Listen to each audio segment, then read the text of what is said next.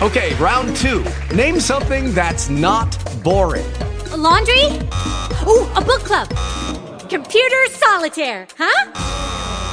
Ah, oh, sorry, we were looking for Chumba Casino. That's right. ChumbaCasino.com has over 100 casino style games. Join today and play for free for your chance to redeem some serious prizes. ChumbaCasino.com. No purchase necessary. Full prohibited by law. 18 plus terms and conditions apply. See website for details. With LuckyLand Slots, you can get lucky just about anywhere. Dearly beloved, we are gathered here today to. Has anyone seen the bride and groom? Sorry, sorry, we're here. We were getting lucky in the limo and we lost track of time. No, Lucky Land Casino, with cash prizes that add up quicker than a guest registry. In that case, I pronounce you lucky. Play for free at LuckyLandSlots.com. Daily bonuses are waiting. No purchase necessary. Void where prohibited by law. 18 plus. Terms and conditions apply. See website for details.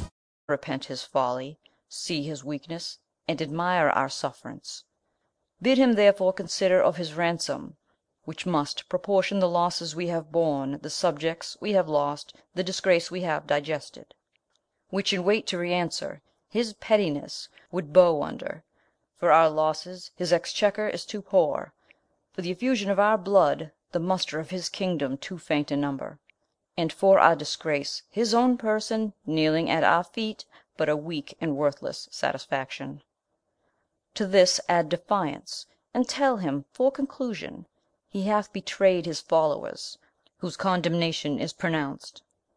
So far my king and master, so much my office. What is thy name? I know thy quality. Montjoy. Thou dost thy office fairly. Turn thee back, and tell thy king I do not seek him now, but could be willing to march on to Calais without impeachment; for, to say the sooth, though 'tis no wisdom to confess so much unto an enemy of craft and vantage, my people are with sickness much enfeebled, my numbers lessened, and those few I have almost no better than so many French, who, when they were in health, I tell thee, herald, I thought upon one pair of English legs did march three Frenchmen. Yet forgive me, God, that I do brag thus. This your air of France hath blown that vice in me. I must repent. Go, therefore, tell thy master here I am. My ransom is this frail and worthless trunk, my army but a weak and sickly guard. Yet, God before, tell him we will come on, though France himself and such another neighbour stand in our way. There's for thy labour, Montjoy. Go bid thy master well advise himself. If we may pass, we will. If we be hindered, we shall your tawny ground with your red blood discolour. And so, Montjoy, fare you well. The sum of all our answer is but this: we would not seek a battle as we are, nor as we are we say we will not shun it. So tell your master. I shall deliver so. Thanks to your highness. [Exit.] I hope they will not come upon us now. We are in God's hands, brother, not in theirs. March to the bridge. It now draws toward night. Beyond the river we'll encamp ourselves and on to morrow bid them march away. [Exeunt. SCENE VII. The French camp near Agincourt. Enter the Constable of France, the Lord Rambures, Orleans, Dauphin, with others. Tut! I have the best armour of the world. Would it were day! You have an excellent armour; but let my horse have his due. It is the best horse of Europe. Will it never be morning? My lord of Orleans, and my lord high constable, you talk of horse and armour? You are as well provided of both as any prince in the world. What a long night is this! I will not change my horse with any that treads but on four pasterns. Ca, ha! he bounds from the earth, as if his entrails were hairs. Le cheval volant, the Pegasus, j'ai les narines de feu. When I bestride him, I soar, I am a hawk. He trots the air, the earth sings when he touches it, the basest horn of his hoof is more musical than the pipe of Hermes. He's of the colour of the nutmeg. And of the heat of the ginger. It is a beast for Perseus. He is pure air and fire, and the dull elements of earth and water never appear in him, but only in patient stillness while his rider mounts him.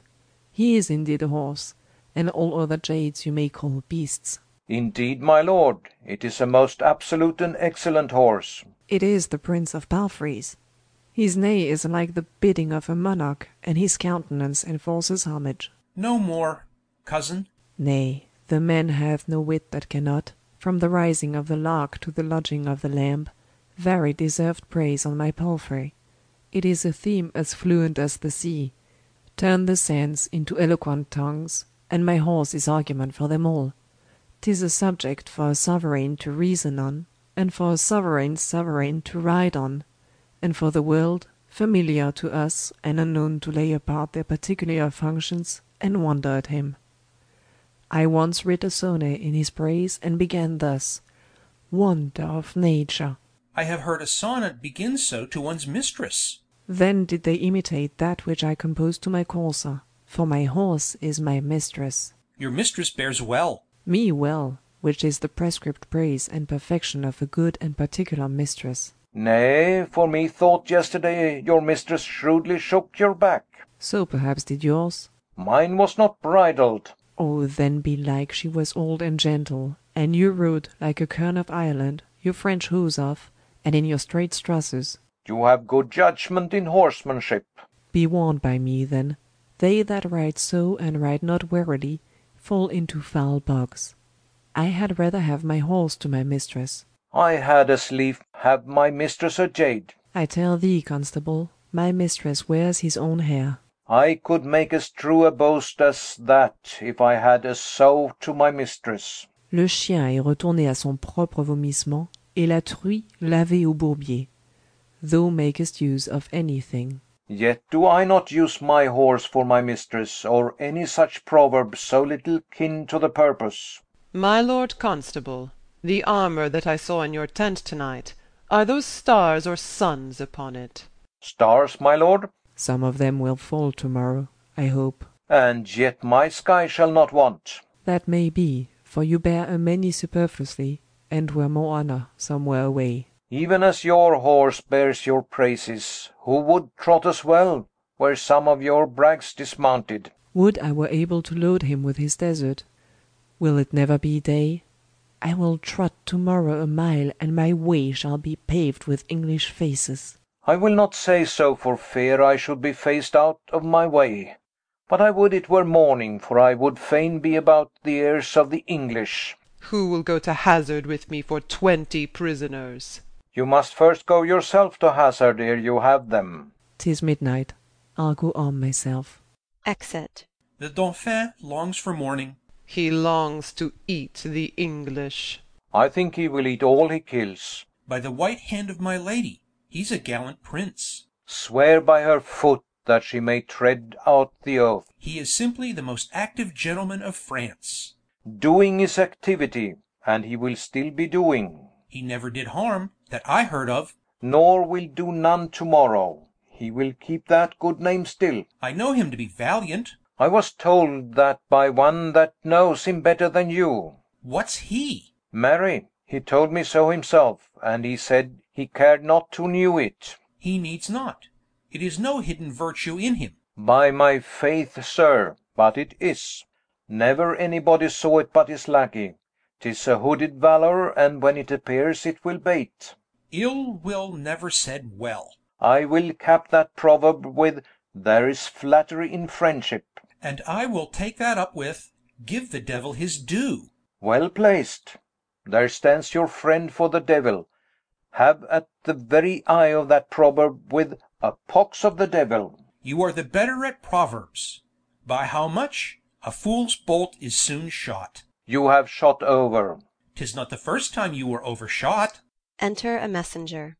My lord high constable, the English lie within fifteen hundred paces of your tents. Who hath measured the ground? The lord Grand Pré. A valiant and most expert gentleman. Would it were day!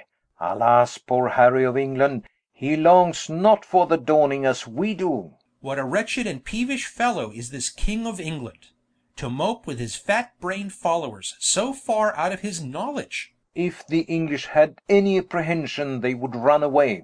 That they lack; for if their heads had any intellectual armour, they could never wear such heavy head pieces.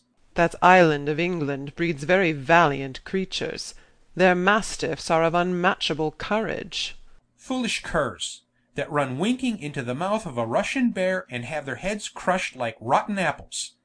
You may as well say, that's a valiant flea that dare eat his breakfast on the lip of a lion. Just, just; and the men do sympathize with the mastiffs in robustious and rough coming on, leaving their wits with their wives, and then give them great meals of beef and iron and steel, they will eat like wolves, and fight like devils. Ay, but these English are shrewdly out of beef. Then shall we find to morrow they have only stomachs to eat and none to fight. Now is it time to arm.